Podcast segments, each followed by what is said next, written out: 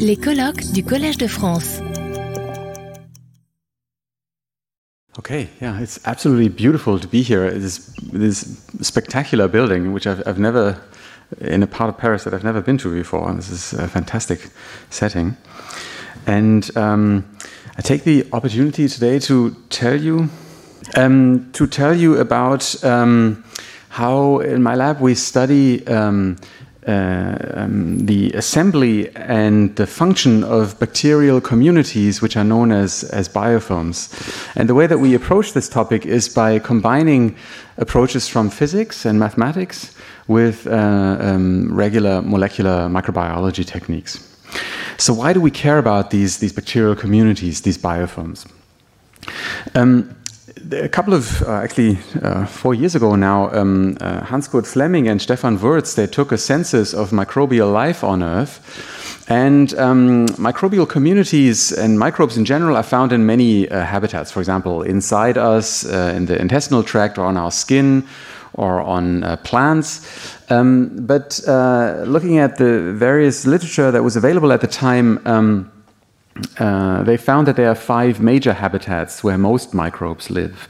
And these are the different layers of the soil, the kind of close to surface soil, the lower uh, deep continental subsurface soil, but also the ocean and the different layers of the sediment below the ocean. And uh, if you look at this pie chart, you'll see the relative abundance of microbes in these environments. And you find that the ocean, which actually covers a large part of our, our planet, is a, is a, a relatively minor uh, habitat compared to the uh, other habitats uh, in, in the uh, terrestrial in, in, the, in the soil based uh, structures.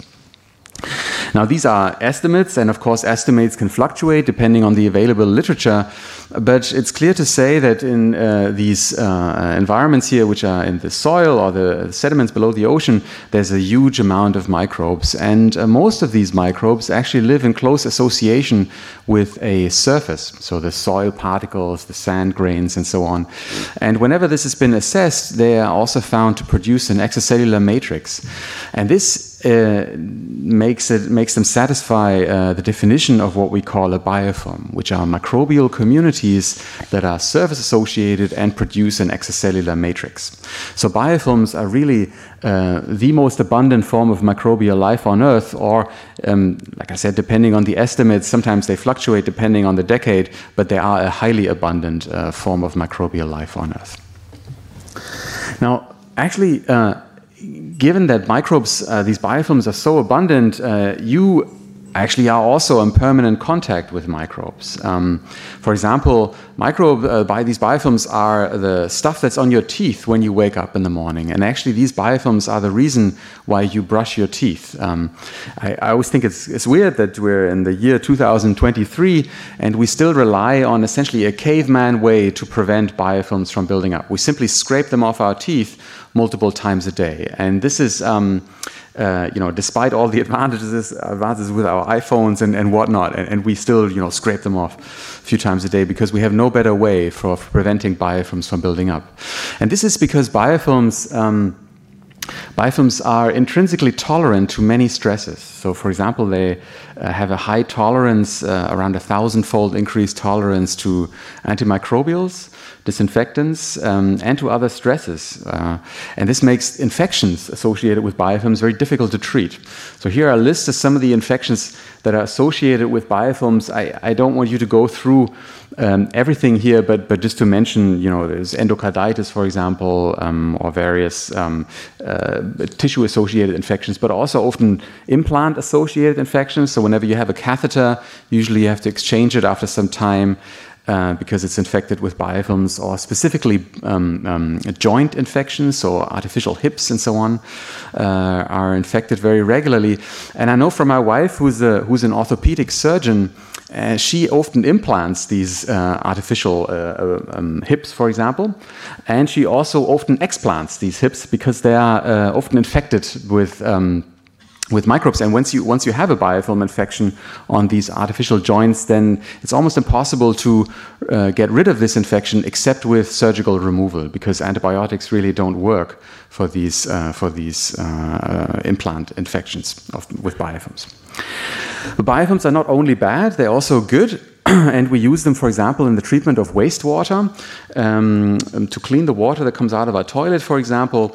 And uh, all of these wastewater treatment uh, uh, reactors um, are based on biofilms in one way or another. This is one particular design here I'm showing you, which is called a moving bed biofilm reactor, where you throw in these small plastic uh, granules here, and they are shown here in higher magnification and they uh, um, uh, uh, serve as a substrate for microbial growth. And this yellow thing here is the biofilm. And this biofilm essentially converts the dissolved organic carbon from the, from the wastewater that comes out of your toilet into microbial biomass, which is then macroscopic here. This is on the, on the millimeter scale, you know, or like a centimeter scale. And, and you can then uh, filter this, these granules out very easily to leave behind cleaner water. And this is how, um, uh, at least one of the first parts, and how, how the wastewater is cleaned. So this is one advantage that we. Uh, this is how how we use biofilms technologically. We also can use them for production of various amino acids and various um, um, chemicals. But another um, uh, important example of, of how biofilms benefit our life are uh, the biofilms that form on plant roots. And what's shown here is Arabidopsis. This is a classical lab plant that, that um, studied in the biology community. And on the right here, in, in, very faint red fluorescence, is the root of this Arabidopsis plant. And in green is a biofilm that covers the root of this plant. And this biofilm serves several important uh, um, purposes for, for this plant. And this is that it fixes environmental nitrogen, so atmospheric nitrogen, into, into ammonia um, that can be used uh, as a nitrogen source for plant, which dramatically promotes plant growth. Um, so it's important for the development of, or for the efficient growth of our crop, our foods that we eat. But this um, biofilm also trains the immune system of the plant, and in some cases, it can also fight away uh, pathogens, uh, invading pathogens that would be detrimental to the plant. Okay, so biofilms are absolutely everywhere on our planet. I've shown you. Um, they're highly abundant. They can be um, bad in some cases, um, but also good in other places. They're simply all around us, and we, we, uh, we cannot avoid dealing with, with biofilms. And the, uh, the question that I have for this talk today, that I will discuss, is the question of why bacteria actually form biofilms. And um, and to, to study this question, my lab um, and actually I uh, we realized that we, we don't have the the right technologies to really uh, um, look at at the biofilms from the inside and study cellular phenotypes inside biofilms, which I think is one of the cornerstones of, of, of answering this question of why bacteria form biofilms. So, um, so to develop uh, these methodologies to look at cells inside biofilms, we developed some uh, microscopy and image analysis techniques that uh, um, a few years ago that uh, allowed us to um, to look at all cells in uh, in biofilms. And um, ah, this movie stops now. Uh, but we can we can even track cell lineages here. This is shown for different colors, uh, represent different cell lineages, and um, we can then come up with these family diagrams here. Um, where we can track individual cells. Every cell here is, is uh, one of these uh, um, one of these lines here in the in the lineage tree, and we can then map single cell properties onto these lineage trees. For example, the cellular position or the cellular uh, level of a particular fluorescent reporter to, to measure gene expression. Um, or the shape of a cell, or the length of a cell, and so on.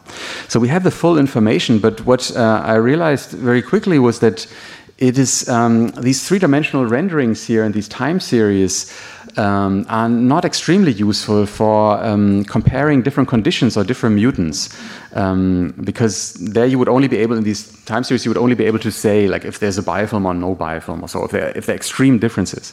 But sometimes um, uh, extreme differences are important, but sometimes you also want to understand if there are smaller differences that are maybe um, significant, uh, statistically significant.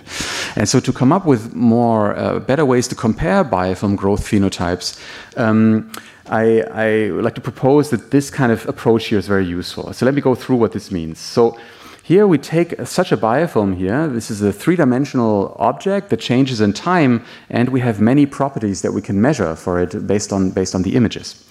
And the way that we uh, uh, compress this dimensionality of this data is to uh, not look at all three spatial dimensions at the same time, but to only look at the principal spatial component. So this is the major variation component in the data. And this for Vibrio cholera biofilm, uh, that's shown here, this would be the distance of each cell to the center of the biofilm. And instead of using real time on the x-axis, I'm plotting the number of cells in the biofilm, which is kind of a metric of time. But by comparing biofilms of, of the same cells, uh, of, of, the same cell number with each other, it's, it's actually a better comparison than, than to compare the time, which um, different uh, uh, mutants, for example, might, might take different time to grow. So we have a spatial and temporal graph here, and in color we can then plot various properties. For example, a nematic order, this is the uh, degree of cellular alignment. So my fingers are very highly aligned right now. They would have a high score in this alignment score here. Or the single cell growth rate, or the cell-cell distance and various other architectural properties that we can measure.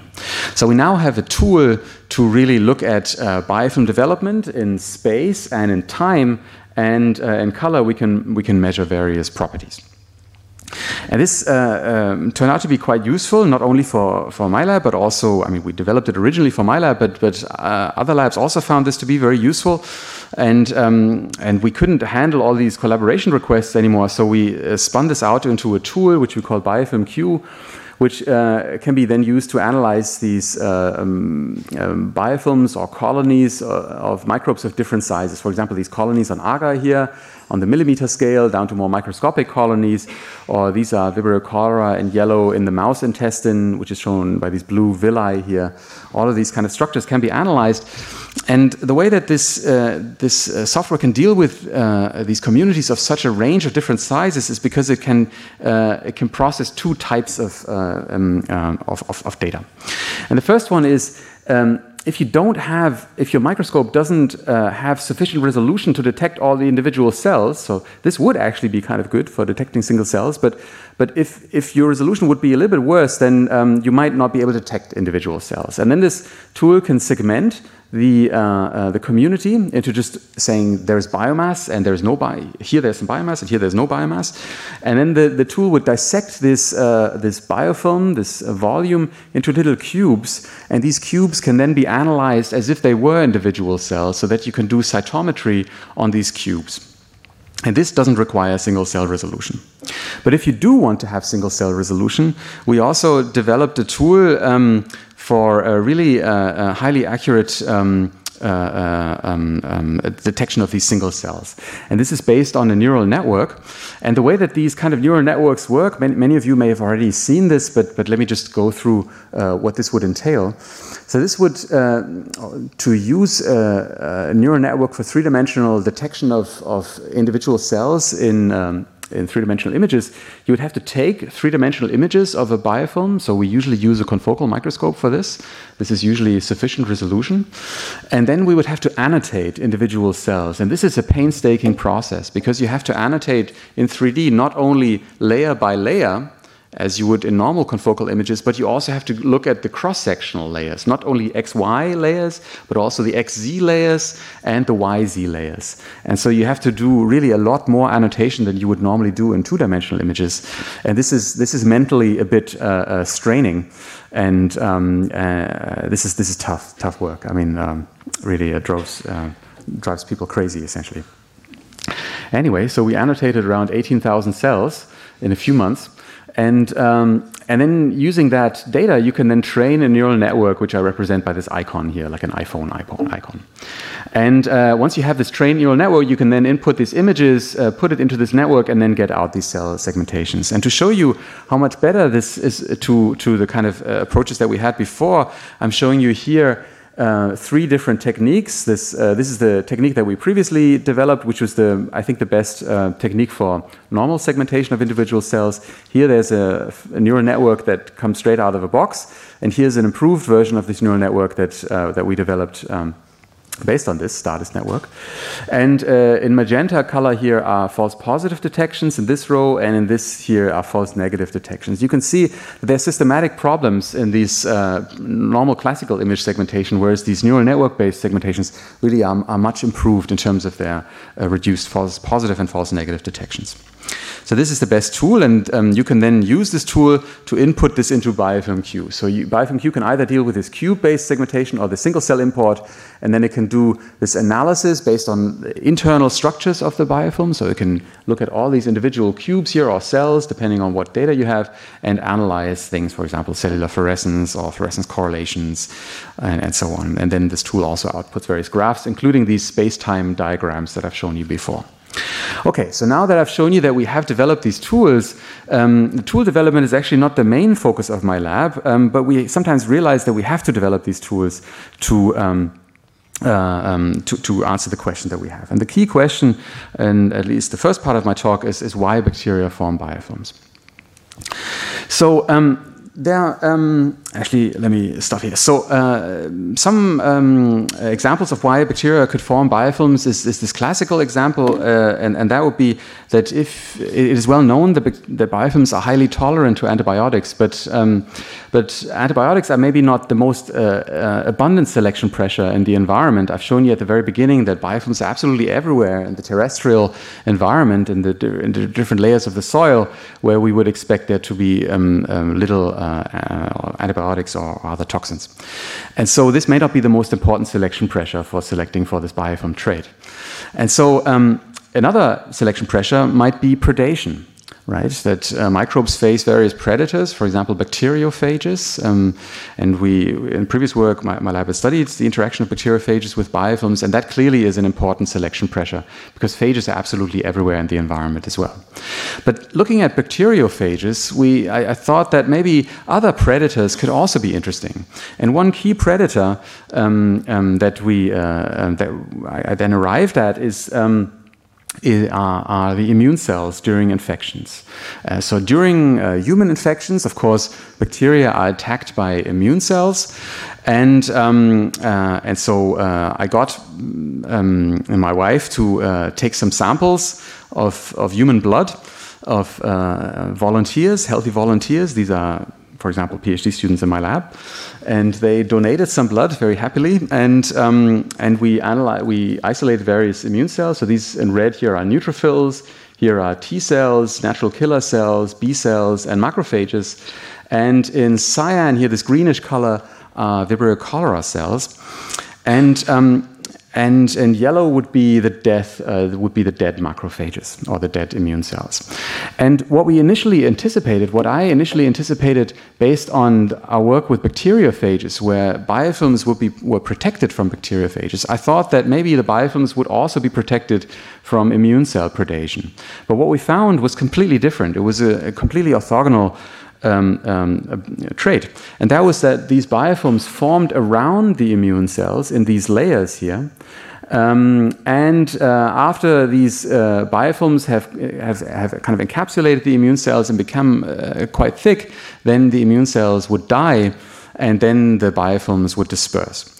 And this is kind of illustrated here in this diagram where this is the amount of biofilm on uh, on an immune cell, and this is the time.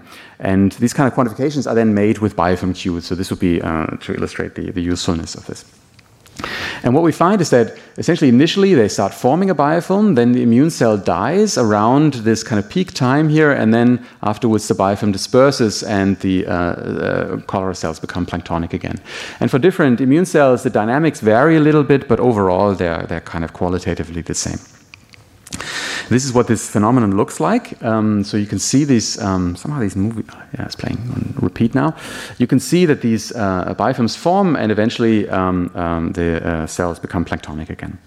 Now, this is not a, an unspecific process. It's not that cholera does this on every cell type. For example, if you take the, um, uh, the monocytes that we isolate from, from blood and you differentiate them into macrophages, then you will see that the uh, biofilm formation on macrophages is much higher than on the precursor cells, the monocytes. And similarly, also for epithelial cells, this is much lower.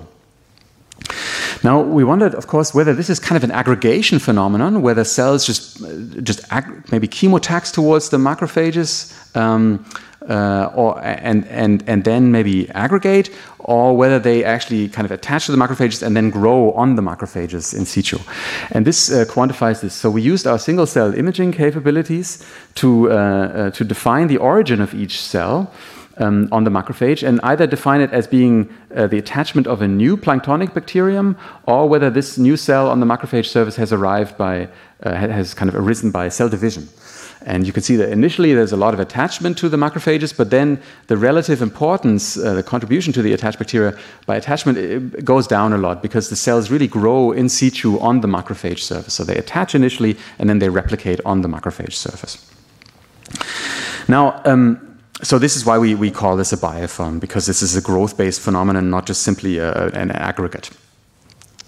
Now, um, we of course also wondered what is the mechanism of the attachment, and luckily for Vibrio cholera, um, this phenomenon has been, uh, or attachment to various surfaces has been studied, and there are a number of adhesion factors that Vibrio cholera uses. So we knocked them all out here, and we found that flagella are the key um, um, for uh, initial adhesion, and MSHA pili are important. And MSHA pili uh, are an interesting finding. These are type 4 pili because it is known that during cholera infection, um, humans develop antibodies against MSHA, but it was not previously known by the, the mechanism by which, um, by which MSHA could play a role during the infection process. So here could be one uh, mechanism. So this attachment to the immune cells.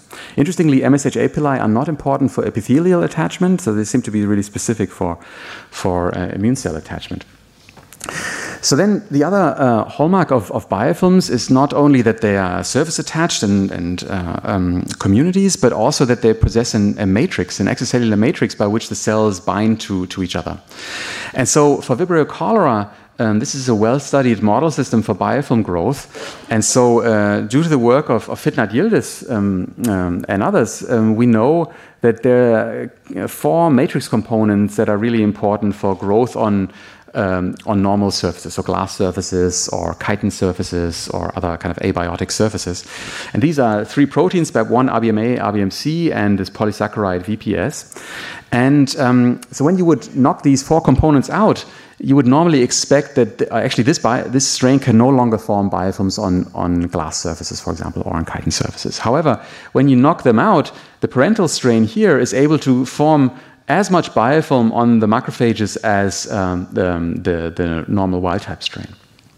So these important, these components are not important on, on, on macrophages.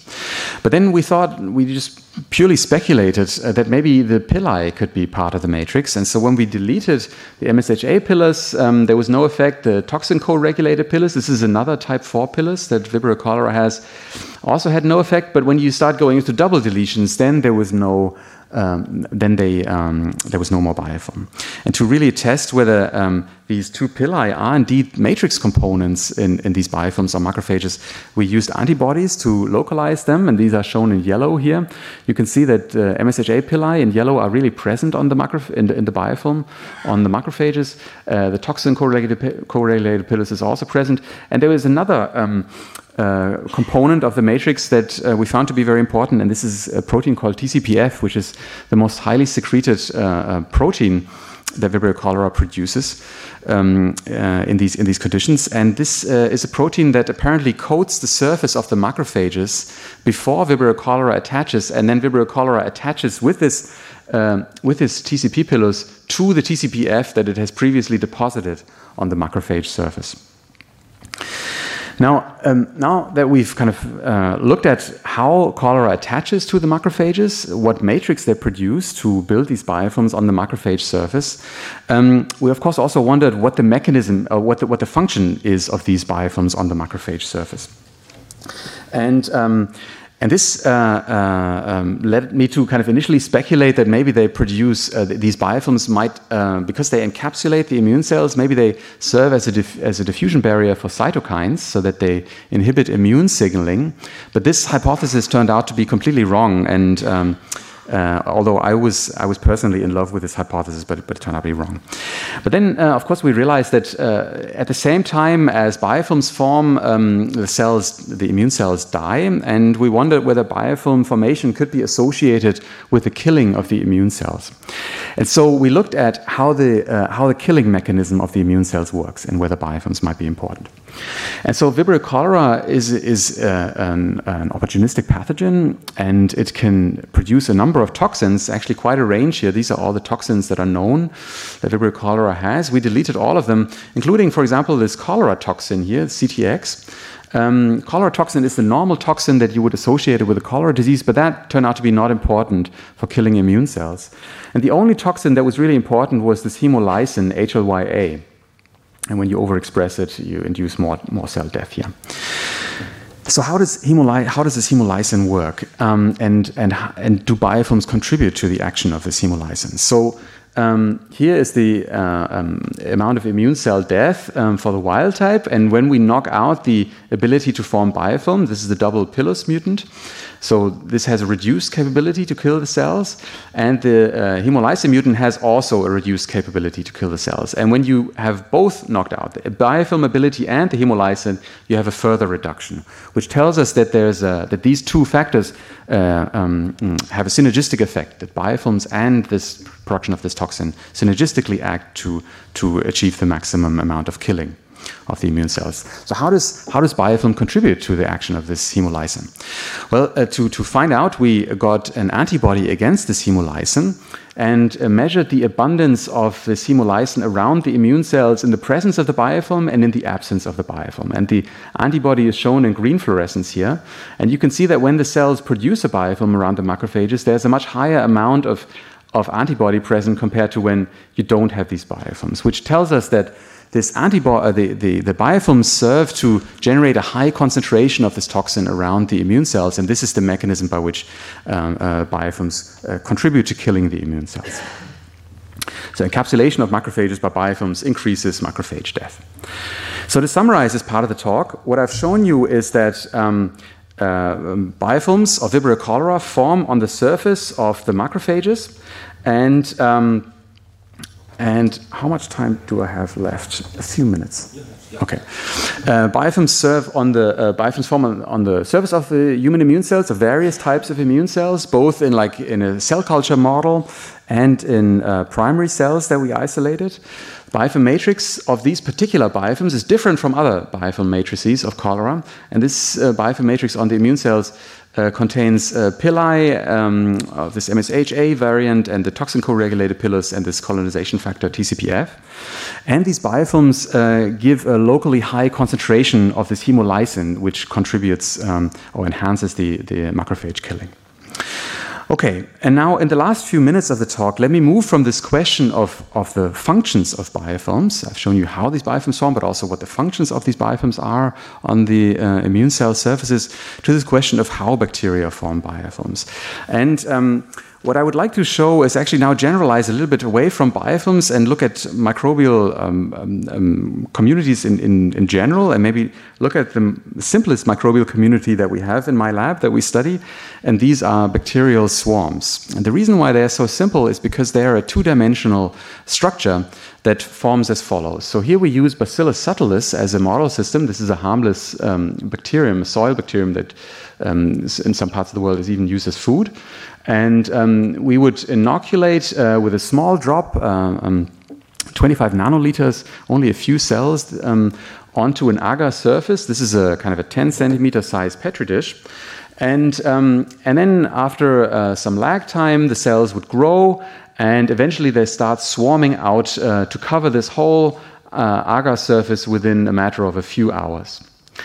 And so um, uh, in the past, we have studied this process um, by imaging at single cell resolution and tracking the dynamics of this process. And the reason why this is a useful model system for us is because it, it simplifies the system uh, away from, from a three dimensional community, which we study in the context of biofilms, to a two dimensional community, which is much easier to, to image but also to, uh, to model. And then eventually, after uh, these, um, uh, uh, towards the, the, center of the, of the swarm here, a biofilm starts emerging. And so um, we now, um, um, to, to, really get a comprehensive view of this, uh, this dynamics of these communities, um, we don't only image it at single cell resolution. So we have a microscope that is attached to the, um, to the bottom here that can track the cells at cellular resolution as the swarm expands outwards. So we have the single cell imaging data in space and time, but we also developed the robot to uh, acquire samples in space and time for uh, transcriptome measurement. Uh, transcriptome measurement. So we have both the imaging and the um, uh, um, the microscopy data available. And so this is what this robot looks like. So um, this is uh, inside a, a, heated incubator on the microscope. These are specialized uh, tips that we constructed um, for picking up cells. And then this tip drives to this uh, humidity controlled and heated chamber, um, picks up some cells from the middle and this is controlled through a live feedback uh, on the uh, on the on this imaging, which is done really at high resolution. And uh, then we know how many cells we picked up, and these cells are then transported to an ice-cooled uh, ice block chamber here with a lysis buffer for RNA preservation, and then we uh, close this tube essentially and and uh, um, perform RNA isolation and RNA sequencing. And because this is robotically controlled, we can really go in at precise spatial and temporal locations to pick up cells. And the outcome are these, these, uh, these space-time diagrams, similar to what I've shown you before for biofilms. We have a spatial metric here, the position inside the swarm. This is now on the millimeter scale because these are large swarms, right, that cover the whole uh, petri dish. And in, on the x-axis here is time. Um, and we have this at the gene expression level. For every gene, we measure around uh, 4,100 uh, out of the 4,300 genes of, of bacillus um, that we uh, can, can detect here. Um, and uh, we have this uh, phenotypic data. So we have the microscopy uh, information layer at the single cell resolution, right? And so we have these, uh, these data here, for example, the uh, fraction of non motile cells, the biomass density, um, cellular size, and uh, individual cell speed, and so on.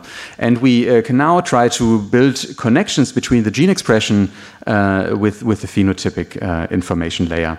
Um, um, and so, um, so this data is, is, available also if you want to browse through it. Um, uh, it's, it's, a massive amount of data, and it actually was quite difficult to to uh, um, um, to find hypotheses that were true that we could confirm and uh, we, because we it's, it's such an unconstrained problem. You have so many uh, um, possibilities for, uh, for, for mechanisms that could go on, and many of these mechanisms probably are going on. But uh, of course, the true test is always when you can construct mutants and whether these phenotypes actually play a role. And uh, skipping over a few steps here, what we realized is that um, when you try to correlate gene expression with phenotypes, one key class of genes are uh, carbon metabolism genes that seem to play, that were highly abundant in the highly correlated genes with, with the phenotypes.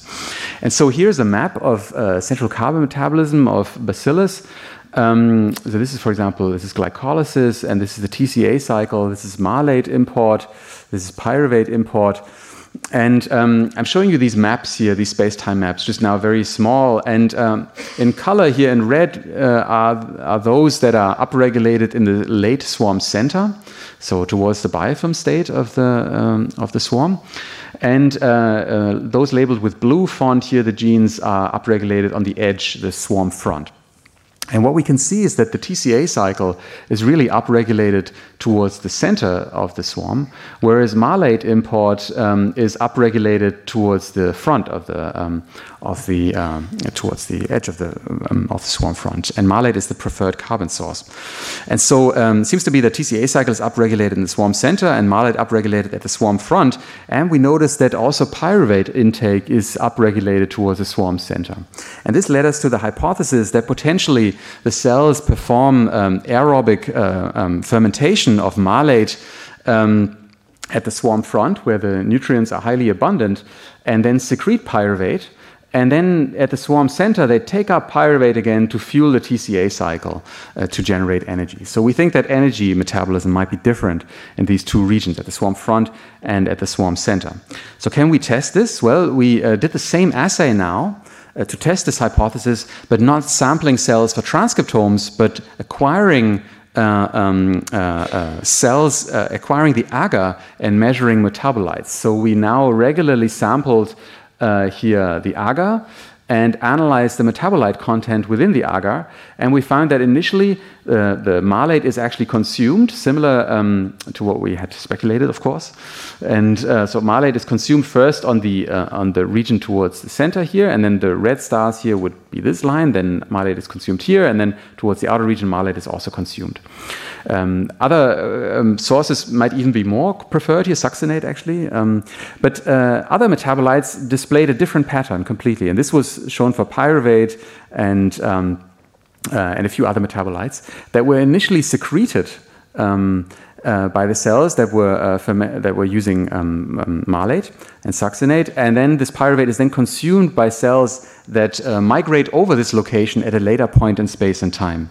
So pyruvate is really a cross-fed metabolite uh, between different uh, space-time regions. Right, so the, the cells that secrete pyruvate are not the cells that that uh, consume pyruvate. So we've really shown this kind of spatio-temporal cross-feeding um, of, of metabolites. And with that, I'd like to um, thank the various people who did the work here. So uh, Hanna Jeckel um, and Niklas and Takuya did this work on image analysis um, a lot. Uh, and um, Lucia Vidakovic, who just graduated, uh, she left the lab um, to uh, after graduation to uh, um, to join the company BioNTech. Uh, she did the work on. Um, on the macrophages that I presented. And Hanna was also the person who did the work on um, spatiotemporal cross-feeding and, and swarms and the spatial temporal transcriptomes. And with that, I'd like to thank you for your attention. Retrouvez tous les contenus du Collège de France sur www.colège-2-france.fr.